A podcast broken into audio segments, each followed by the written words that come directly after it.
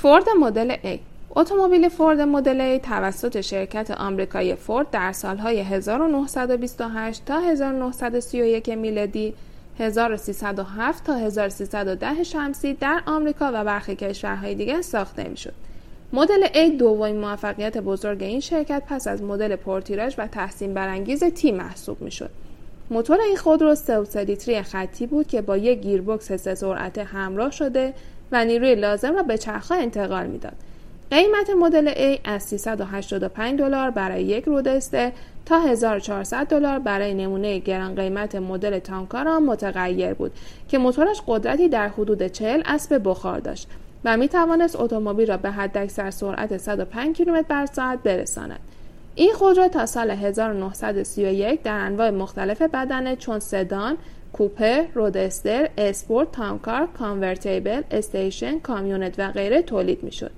در طول زمانی که این مدل بر روی خط تولید قرار داشت تعداد 4 میلیون 858,644 دستگاه از آن در مدل های مختلف تولید شد. مدل A اولین فوردی بود که از مجموعه کنترل های استاندارد امروزی برای راننده چون پدال های کلاچ و ترمز، پدال گاز و دست دنده استفاده می کرد.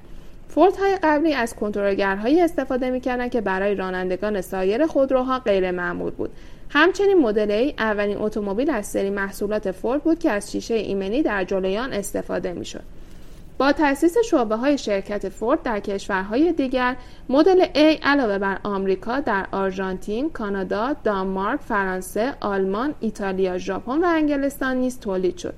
شعبه بریتانیایی شرکت فورد در ترافورد پارک منچستر قرار داشت و نخستین کارخانه خودروسازی فورد در خارج از آمریکا بود که از سال 1911 میلادی 1290 شمسی کار منتاج خودروهای فورد را آغاز کرد.